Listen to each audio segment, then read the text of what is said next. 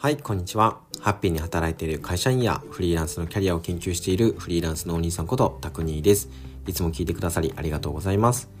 今回の配信では僕が運営しているトイロマガジンというウェブメディアのインタビューをそのままお届けしたいと思います。ここでは自分の人生に主導権を握ってハッピーに働く人たちの生き方、働き方を紹介しています。そして今回はフリーランスインタビューお仕事編ということで日々何気なく見ているパンフレットとか雑誌あるじゃないですか。皆さんはこの紙面の写真とか文字の配置位置えページのデザインを担当するエディトリアルデザイナーっていう職種ご存知でしょうか。ウェブデザイナーは聞いたことあるけどエディトリアルデザイナーって初めて聞いたっていう方も多いんじゃないかなと思います。今回はそんなエディトリアルデザイナーの葵さんにですねエディトリアルデザイナーの仕事内容ウェブデザインとは異なる面白さについて聞いてみました。ぜひ聞いてみてください。はい。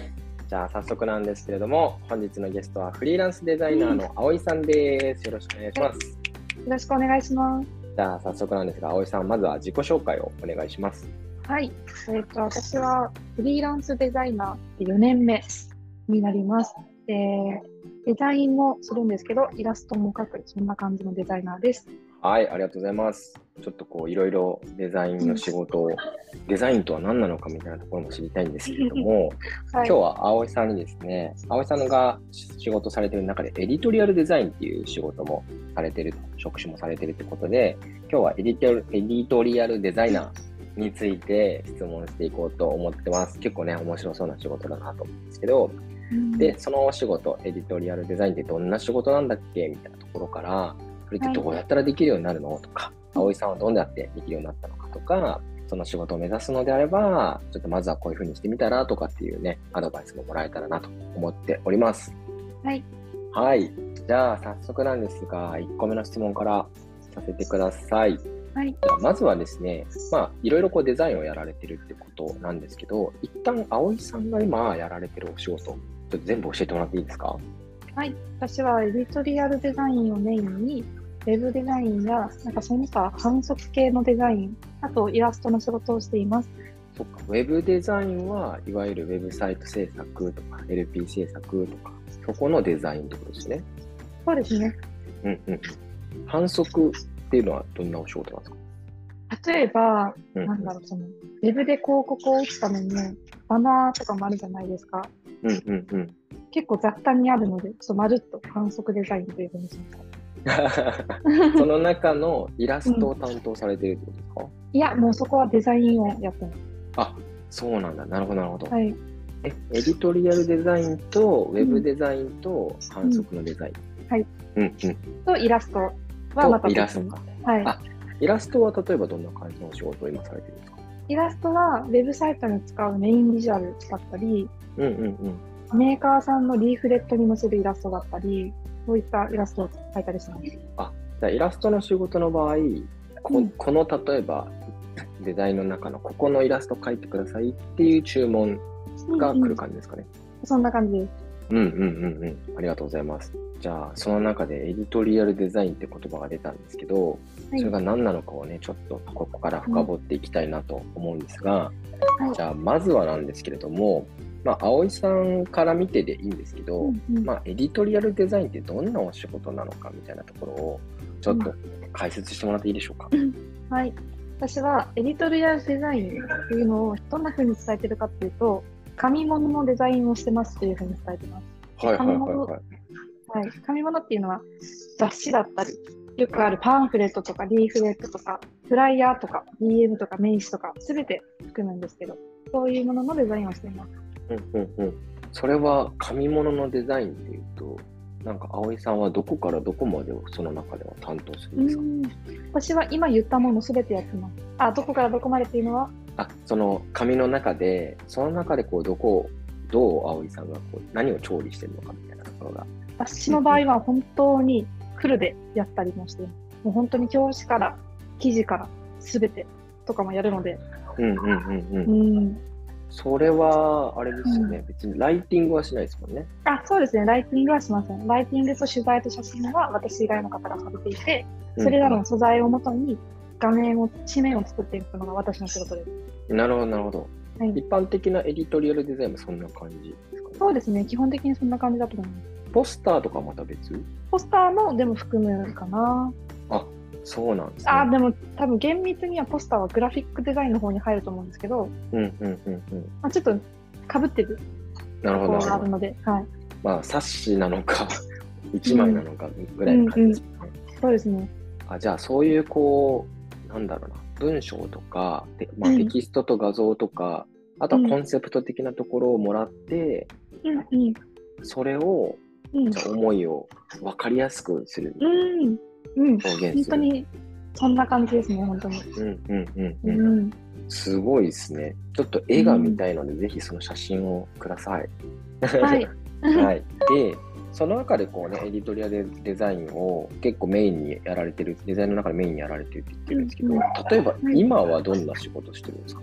今今やってるのは、えっと、記事、記事系のデザイン、そうさっき言った雑誌の中のこの記事のデザインをする仕事とあと、化粧品メーカーさんが作っているあ通販に入るパンフレットとか、ああ、はいはいはい。同同梱物って言われるものを一式を作ったりもしていました。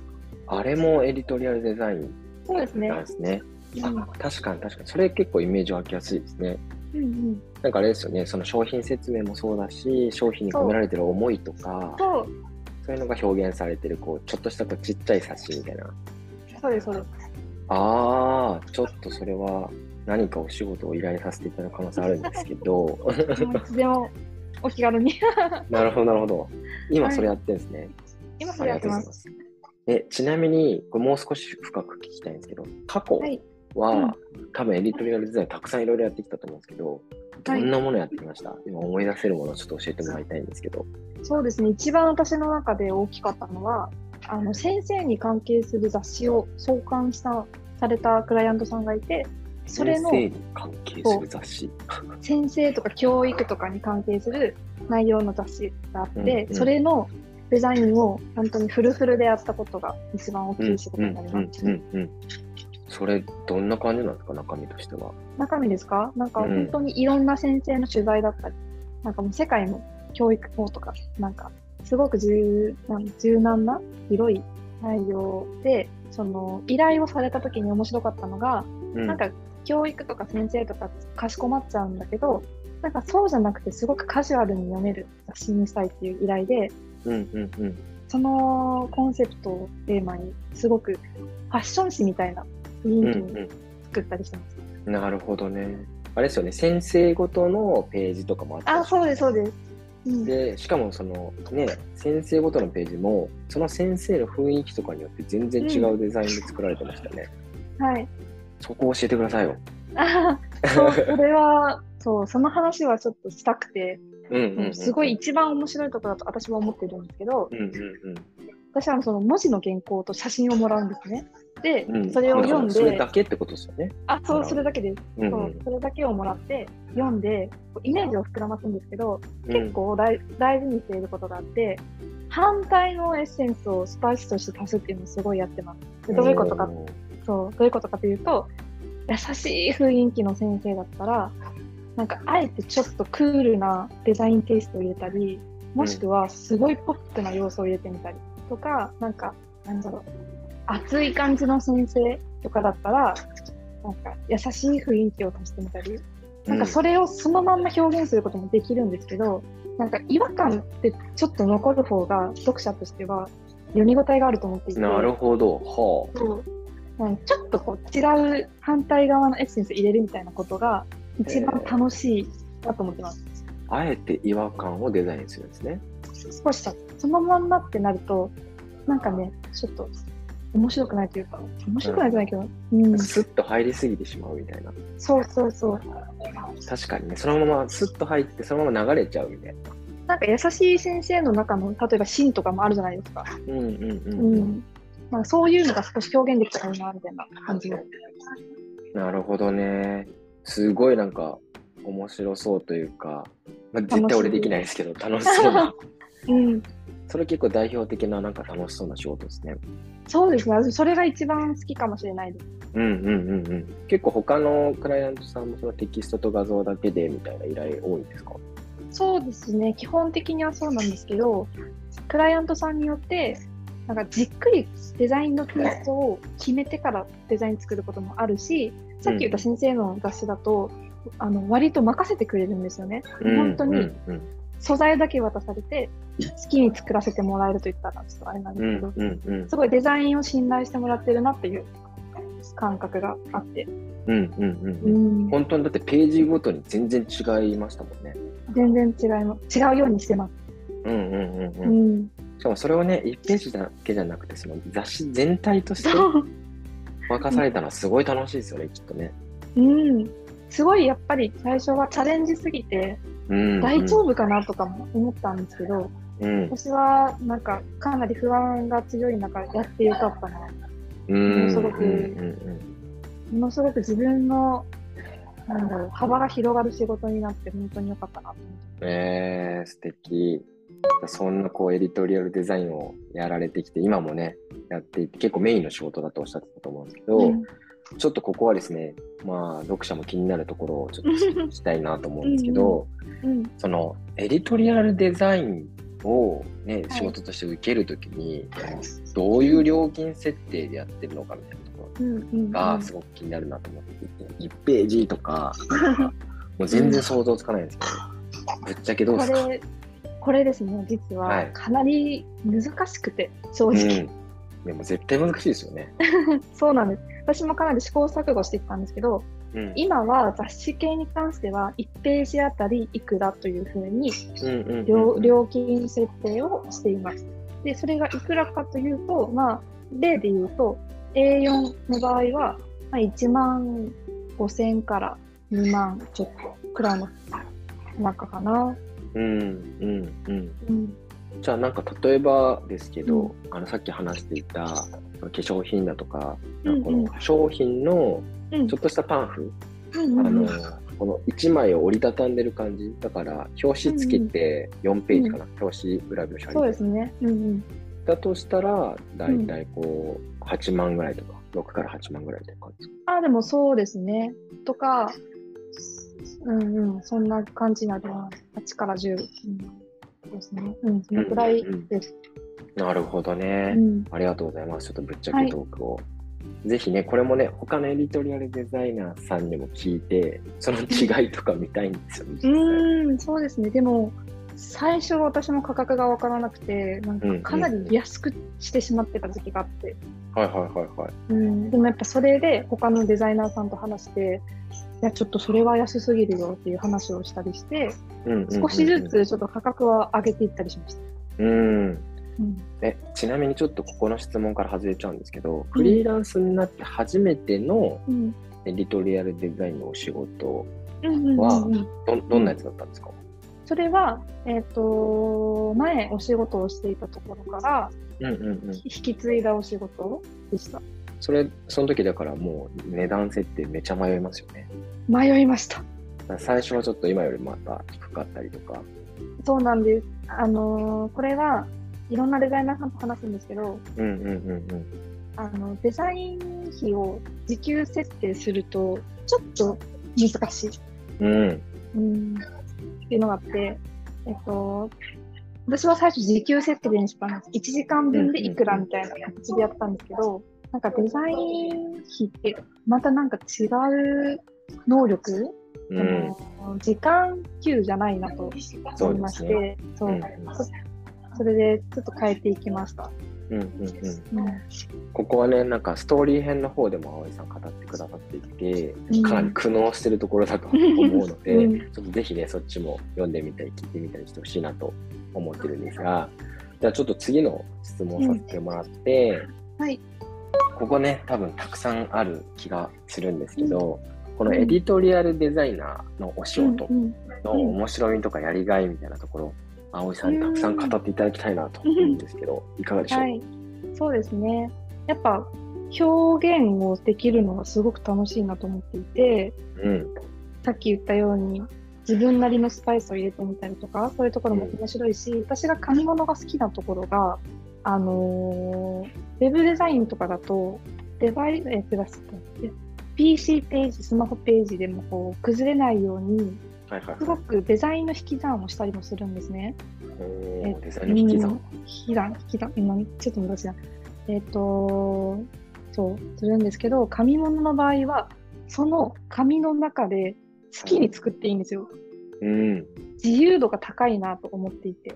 はい、あ制限は確かにね、スマホだったらこうとかで考える必要ないですもんね。そうなんです。その自由度がすごく高いところが私は好きで、うんうんうん、その他だと、うん、これは他のデザインにも通じるかもしれないんですけど、自分が見聞きしてきたすべてのデザインがそこに生かされるっていうのがすごく面白いなと思っていて、ほうほうほう。うん。い、いろんなインプットをするんですけど、うん、もちろんその雑誌デザインをするときにいろんな雑誌を見たりもするんですよ。参考にしたって、うん、けどそうじゃなくて絵本を見て得たいいこれいいなとか、うん、美術館に行って得たもの陶器陶器のお店に行って行っていいなって感じたものとか、なんか自分の見てきたものすべてのものをその一枚の紙の中でなんか反映させたりできる。それが面白いな。と、うん、うん。なるほど。やっぱ本当その最初話したこう自由度と、うん、自由度があるからこそ、うん、今までインプットしてきたものをこう全勢力を注ぎ込めるみたいな、うんうん、そう そんなイメージがありますはあはあはあはあそこが結構葵さんがやっぱエディトリアルデザインをやってる理由みたいなところにもつながるんですね。うんそうですね。楽しいなって思います。うんうんうんうんうん。だってもう本当にあれですもんね、白紙のページに文字情報と画像だけポンって渡された素材ですもんね。そう。そっからどう色をつけていくか、調理していくか、うんうん、もうすべて委ねられてる。うん、全然できる気がしないです、俺。なるほどな。すごい楽しい。うんうんうんうん、ちょっとこれ話全然違うしね音声だともしかしたらカットするかもしれないんですけど、うんうん、自分自身やりたいと思ってるのが今ねこうトイロマガジン、ウェブメディアなんですけど、ね、葵さんにも話したけど話したかもしれないですけどこれを本にしたいと思ってるんですよ。うんうんうん、で本にするときにきっと葵さんにお願いすることもたくさんあるかなと思ってるし、葵さん以外のエディトリアルデザイナーさんいろいろこうタッグ組んでみんな巻き込んで俺作りたいなって思ってるんですよ。こっからこのページは葵さん、こっからこのページは誰々みたいな。すごい個性出ると思います。うんうんうん、うん、そうそうそう。で、それと、あとは俺、それは大人用にね、トイレマガジンの本を、100人のインタビューの本を作りたいと思ってるんですけど、子供用にも絵本として俺作りたいなと思っていて、俺のイメージなんですけど、散歩しているストーリーで、あ、うん、あそこにエディトリアルデザイナーさんがいたって出会出会って お話を聞いて、うん、あこういう仕事なんですか、とことこみたいないろんなお仕事とか生き方に出会えるみたいな絵本を作りたい。よろしく。楽しみですね。そんなこと思っております、うん、ということでここの話は以上 でそう今ね面白みややりがいをこう話してくださったんですが今度逆で、エディトリアルデザイナーならではの大変なこと、しんどいこと、ならでは。なんかありますか、そうですね。なんか、前に64ページのデザインをしたときに。64ページ やば。そうなんです。でその中でもいろんなテイスト入れたくて、本当にすごく大変だったけど、頑張った仕事があったんですけど、うんうん、その後に、終わった後にカスッカスになったんですよ。なんか私の全部の引き出しを開けて作ったんで、引き出しがなくなっちゃって、で、なんか、その後、3ヶ月後にまた同じボリュームの仕事が来るの決まってたんで、その3ヶ月の間に大量にインプットしました。ほ、うまあでも大変だったことではあるんですけど、そうやってアウトプットとインプットをもう激しく繰り返す必要があるからこそ、ものすごく自分の引き出しが増えるので、楽しいなと思います。その期間で葵さんの成長度やばそうですね。そうなんですよ。そうなんです。なかなかないんですよ、このカスカスになることなんて。なかなかないから。でも、そんだけ葵さんも全勢力注ぎ込んでるってことです注ぎ込んでやりました。引き出し開けて開けて開けて。そ開けて出しても、それもう空なんですね。出したやつ。そう、あ、ここで使ったから、このテテイスト使ったからもう使いたくないってなるんですよ。そうなんです。すごい。だからもうカスカスっていうかもうカラッカラというか。そう。もう何も出てこないってなった時があって。ええ面白い。うん。大変ですけど、まあ、やりがいにもつながりますね、それはね。そうですね。うんうんうん。ありがとうございます。はい。そんな感じで、ちょっとね、今今までのこうパートでは、エディトリアルデザインとは何ぞやみたいなところから、葵さんが感じてる面白みとか大変なところをお話してもらったんですけど、ちょっとここあたりからですね、エディトリアルデザイナーにこうなれるようになるまでみたいなところの話をはいしたいきたいなと思うんですけど、ちょっとここからまた葵さんのパーソナルな話で、ストーリー編とも被ってしまう部分ではあるんですけど、エディトリアルデザインは今メインにされてるとおっしゃってたんですけど、なんはでい葵さんはエディトリアルデザインを選んだりとかうんメインにしてったのかなと。いろいろね、デザインできると思うんですけどうん。、そうですよね。そうですね。これは、うん。あの私はもともとウェブデザインから仕事を始めたんですけど、ベンチャーの企業に転職したときに、まあ、幅広いデザインをする必要が出てきて、うんその中で独学をしながら、まあ、エディトルエディトリアルデザインとか、うん。パッケージデザインとか、うん。それこそなんか店舗に使うようなデザインとか、うんなんかいろんなことをやったんですね。で、フリーランスになった後に仕事の依頼が来るんですけど、まあ、その中でいろんなものをやっていく中で、私はウェブデザインは他の人に任せようって思ったんです、その時。ほうほうほうほう。なんでだろうーん、なんでって言われると難しいんですけど、ものすごくキャッチアップが必要な分野だと思っていて、う。うんうんうん。この変化がつ激しい。なるほど、なるほど。はいそうであの最新の技術もどんどん出てくるし、うん、っていう世界だと思っていてはいでそれであればもうウェブは他の人に任せてこの紙物の方をなんかそっちの方あのより楽しさを感じてたのでもうこっちに宣伝しようと思ってうんうん。選びました。うんうんう。うんんそうか、だからそもそもエディトリアルデザインを始めたのは、もうそもそもやらざるを得なかったそうそうです。ところが始まって、はい、で、いくつかね、それこそできるようになっていって、その中でエディトリアルデザインは、まあ、純粋に結構一番それがこの中でも楽しいみたいなのもあるし、うん。ウェブデザインはね、自分じゃないなって思ったのもあるしっていうので、うん。比重が膨らんできたんですかね。そうですね。うん。おそらく、こう、世の中の流れで言うと、圧倒的にウェブの方が仕事が多いとは思ったんです。うんうんうんうんうん。うんでもそこはあえて自分が楽しいと感じるものを選びました。うん。うん。確かにね、その紙物は減ってってますもんね、当然ね。減ってく方が多いでしょうね。ねウェブの増え方に比べてももう全然違う気はします。うんうんうんうん。でもそれでも、やっぱ葵さんはここやりたいなと思ったってことですね。ありがとうございます。じゃあ、でもどうやってなったのっていう質問をね、うん次しようと思ってるんですけど、うん。まあね、最初はこの、どうやってエディトリアルデザインができるようになったかというとね、もう無理やりやるしかなかったのがあるんですけど、うんなんかここちょっとお話できることあります、うーん、お話できることか。そうですね。まあ本当に必要だったので覚えたっていうところがうんうん。あるんですけど、一番最初あれですよね、そのベンチャーにこう転職した後に、うん、あの引き継ぎみたいな感じで。ここからここまでやったけど、ここからここよろしくみたいな感じで、辞めていく人の引き継ぎになったんですよね。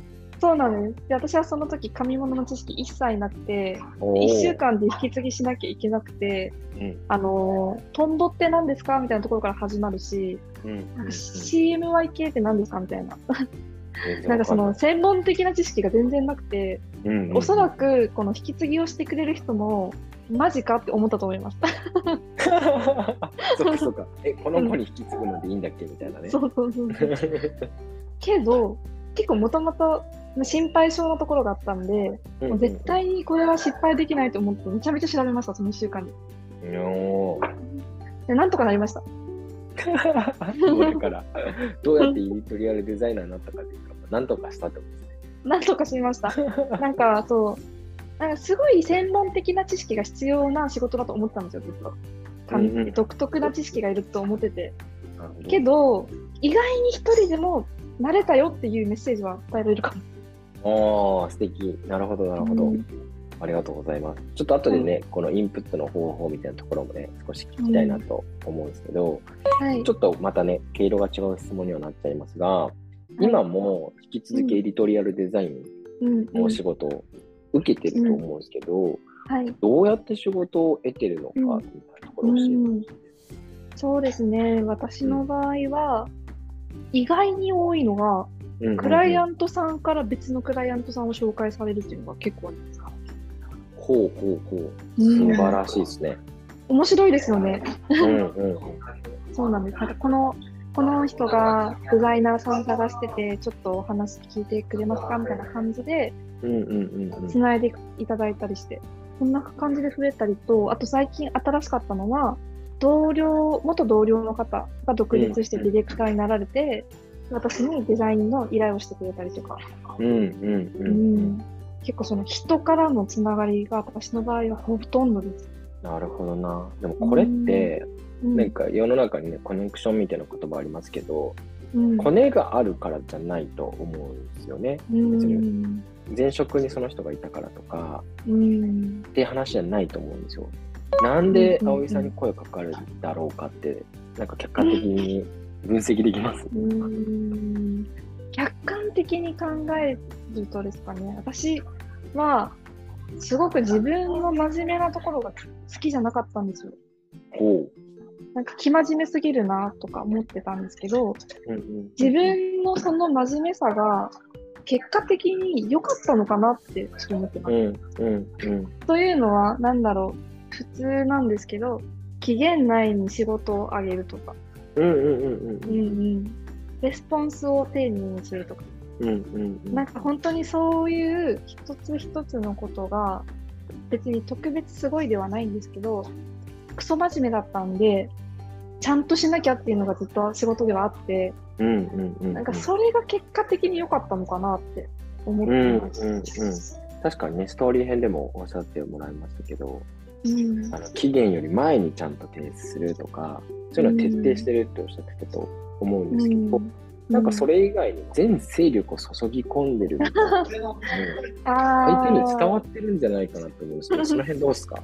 伝わってるんですかね。なんか全勢力を注ぎ込んでたのは、私のそこに気,、ま、気真面目さが出ていて、はいはいはい、はい、すごいしっかりやらなきゃみたいな、うん、ここから来てたので、うん、伝わってたら嬉しいなとは思いますね。うんうんうんうん。でもやっぱりそこが伝わるのは結果の、それを見てってことですよね。なるほど、ありがとうございます。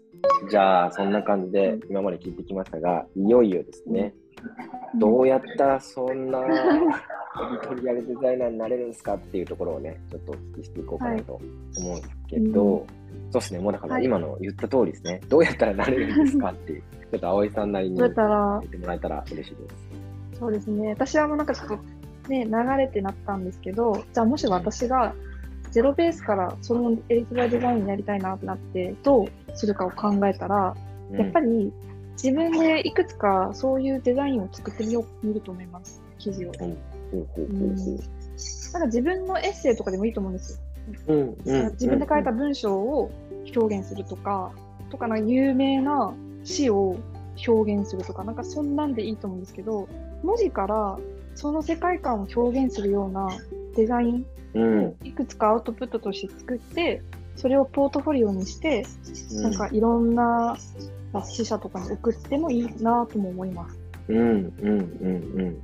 そっかそっか。だから仕事じゃなく、まずは自分で選んで、うん、自分のエッセイでもいいし、うん、自分の文章でもいいし、人の文章でもいいし、うん、作ってみたらってことですよね。そうですね。それをやっていくうちに多分楽しさが出てくると思うんですよその人なりの。なんかあこういう部分楽しいなみたいな。でそういうのを膨らましていくと、すごくいいんじゃないかなっていう気もします。で、えっと、反則デザインのリーフレットとかですね。に関してはどうするかな？なんかそういうデザインを必要とする人とつながることもすごく大事だと思うので、もしかしたらなんかいわなんですかねランサーズとかで募集されている仕事に、まあ、応募してみるとかも一つ手かもしれないですね。ああ、確かに。まずはね、仕事の実績であったり、知ってもらわなきゃいけないですね。うんうんうん。うんうんいなんか、コンペとかめっちゃいいのかもしれないですね。それで言うと、ランサーズの、ランサーズのコンペって、先にその、必要な素材があって、それを自分で作って、いろんな人が載せるみたいな形式じゃないですか。あ、はいはいはい。で、いきなりその、依頼としてもらうとすごく緊張したりする部分もあるのかなと思ってそれだったら、そういうものにこう応募する形で自分で作ってあげてみる。で、他の人のを見て、あ、なんかこんな表現あるんだみたいな発見もあると思うし、うんうんなんかそれを重ねていくと、おそらくコツもつかめてくると思う。はいはいはい。でそのそうなって初めて、あの、依頼型のしお仕事とかを始めてもいいような気もする。確かに確かに。なんかうん。ね、ランサーズだとよくその、そういうコンペがあって、やったのにこう、お金もらえないからどうのこうのとか、ちょっとマイナスイメージ多いけど、うん、そこはね、なんか勉強にもなるし、チャレンジになりますね。うん、すごい勉強になると思う。うんうんうんうん。うん、確かにな、ちょっとそこマイナスな風潮あるけど、うまく活用すればいいだけですからね。うん、なんか、この後はおそらく仕事が仕事を呼んでくれるんじゃないかなというふうに感じます。それはもうあれですね、全勢力を注ぎ込んでちゃんあそうですねとやったらですね。そうですね。そうですね。確かに確かに。そうです私ね。私だったらそうするかなって感じです。うんうんうんううん。ん。でも今のお聞きすると、やっぱり、まあこれ別にどの職業もそうだと思うけど、うん。会社員をやりながらとか、ちょっと安定的な職業を持ちながら、うん、いいチャレ。ンジした方がいいですね。うんうんうん。なんか、そこで楽しさを見つけるのがすごく大事なんじゃないかなと思います。うん。その中で。うんうんうんううん。ん。やっぱそれがないと続かないから、その後も。苦しいに逆にそれ。やってみて楽しくなかったら、もうそれじゃなくていいですもんね。うん、そう思う。ありがとうございます。結構具体的に教えてもらって。OK です。はい、じゃあそんな感じでぜひね、チャレンジしてみてほしいなとうん思いますが、例えばね、こうやって自分で書いて作ってみるもいいし、うんでそれをね、SNS に上げたりとか、うん、さいいと思っきおっしゃってましたけど、もう送りつけちゃうみたいな、う。うん、それもいいと思う。、うん。そうだし、今ね、便利なランサーズとか、クラウドワークスとかあるので、そこのコンペを使ってみるとか、っていう感じかなと思いますが、うん。そんなエディトリアルデザイナーさんうん。になっていくとしたときに、うん。なんか、こんな能力は必須だよねとか、こういうスキルは必須だよねとか、うんここはポイントだよねみたいな、うん。なんか、強いて言うならあります？強いて言うならか。うん。そうですね。こういうポイントがあった方がいいよねとか。ああ、これは私がそう思ったというより言われたことなんですけど、はいはいはいはい。あの、情報を整理する能力、すごく必要だねって言われたことがあります。確かに、とか絶対必要です。うん そうですね、そこかもしれないですね。ちょっとそれじゃあ詳しく教えてもらっていいですか？情報整理する能力とは。うんそうですね。なんかちょっと感覚でやっちゃってる部分なんですけど、多分リーフレットとかで言えば、うん。なんかこう、一つ商品紹介するにあたっても、どの情報をね、一番に伝えるのかとか、なんかどう読んでいく、ね、読むと読みやすいのかとか、うん。なんかそういう整理も必要になってくるし、うん。今度はリーフレットの中で、じゃあこの商品紹介はどこに置くと一番入ってくるのかとか、はいはい。どの順番がいいのかとか、なんかそういうのも含めた情報整理なのかなと思います。うんうん。でも大きく言うと、これも UX みたいな感じですよね。ああ、でもそうかもですね。うんうんうん。そこの線引きはないかもしれない。ね、箱を開けて商品見て、リーフレットを見つけて、うん。そこからもう体験ですもんね。そうですね。もちろんそこの構成をクライアントさんがしてくださることも全然あるんですけど、うんうんうん。なんかそれをそのまんま作ることもまあなくはないし、ななんかこうしたらもっと分かりやすいかもっていう提案も全然するし、うん、その、そこのまあスキルなのかな、まあ、ポイントかなとは思います。うんうん、うんうん確かに確かに。うん。ありがとうございます。はい。他にあったりします？記事、記事型？世界観を表現する系のデザインの時は、うん。自分のなんか、どの知識とか、まあ、いわゆる教養って言われるものがい生きるかわかんないんで、いろんなことに興味を持って吸収してたりもしてるかも。心心がけてるかも。うんうんうんうんうんうん。それはなんかスキルというかなんかそういう心があると意外なところでデザインに生きて面白いよっていうところかな。うんうんうんうん。いいですね、いいですね。ありがとうございます。はい。絞り出していただいて。じゃあもう最後の方になるんですけれども、はいちょっとここはまあなんか結構具体的なやつですけど、うんうんうんうん葵さんにうん本とかサイトとかおすすめしていただきたいなと思ってるんですけど、はいなん。か読者の皆さんにおすすめできるものありますか？エディトリアルデザインですよね。うん。あります。うんうんちなみ、に、私はかなりエディトリアルデザイン系の本は参考にします。おおめっちゃ読んでますか？あの、めっちゃ読みます。読むしうん、作るときにバーって見て、なんか要素を抽出したりします。おおえっと、本のタイトルが、うんページ物冊子、雑誌のパーツレスデザインコレクションっていう本なんですよ。うんうんうんなんか、見出しとか、写真が多いページとか、文字が多いページとか、なんかそんな感じのカテゴリー分けで、実際の出版されてるもののいろんなさ作例が載ってる雑誌うです、んうんうんめっちゃ参考にしてます。おおねうんそういう一言コメントも嬉しいです。うん。なんかあのーいろいろやってきて思うのが、うんエディトリアルデザインは、まあ、なんか骨格と,、えー、とスキンの大枠2つだなと思っていて、うん骨格っていうのはレイアウトですよね。うんで、それってそんなにパターンないと思ってるんですよ。ほうほうほ なんか、あまり見ないパターンにすると、今度はちょっと奇抜すぎて読みづらいが発生しちゃう。う。うんで、結構読みやすいって大事なんで、うんなんか、そういう骨格を参考にしやすいです、雑誌とかって。うんで、スキンの方、だから装飾とか配色とかイラストとか、そういうものに関しては、自分の本当、いろんな見聞きしてデザインすべてが生きるので、うんなんか、そこはあんまり雑その本とかで吸収しないんですけど、うんそういう使い分けをしています。なるほどなるほど。はじゃあその他の本はぜひ記事を読んでいただいて、そこにはちょっと大量にね載せさせていただきたいと思います。ありがとうございます。い。はい。では、じゃあ最後になりますけれども、ここまでいろいろこうね、エディトリアルデザインについてもそうですし、はいその目指す人のために、あの、いろいろね、教えてくれたんですけれども、最後にじゃあ目指す方にメッセージをいただきたいなと思っていて、うんいかがでしょうか？そうですね。はい。なんか、真っ白い画面から作っていくんですけど、うん。そこに対して結構怖いってあるんです、最初は。なんか作れるかなとか、いいのできるかなって怖いっていう感情が湧くんですけど、作っていくうちに楽しいが出てくるんですよ。うん。で、ぜひその気持ちを探ってみてほしいし、味わってみてほしいです。うん。うん。うん楽しんで作ってみてほしい。なんかその時が一番いいのが作れるなと思ってます。うん。うん。うん、それこそやってみなきゃわからない領域ですもんね。うん、うん、うん。ありがとうございます。以上で大丈夫ですか以上で大丈夫です。はい、ありがとうございます。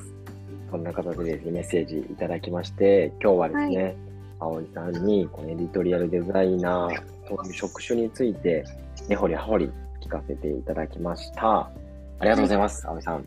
ありがとうございました。はい。ということで以上で終わりにしたいと思います。本日のゲストはフリーランスデザイナーの葵さんでした。ありがとうございます。ありがとうございました。はい、いかがだったでしょうか以上、葵さんに語っていただいたエディトリアルデザイナーというお仕事についてでした。参考になりましたでしょうか少しでも皆さんのお役になっていれば幸いです。ちなみに、葵さんについて興味を持ってくださったり、葵さんが今度はどのように人生を歩んできたかとか、壁を越えてきたのか、さらにまあいろんな職種も、エディトリアルデザインだけじゃないお仕事のことについても知りたい方はですね、ぜひトイロマガジンの葵さんのストーリー編も聞いてみてください。音声もあるので、記事もあるので、どちらも聞いたり読んだりしてみてくださいね。ということで、聞いてくださりありがとうございました。今日も皆さんがハッピーな一日を過ごせますように。まったね。Thank you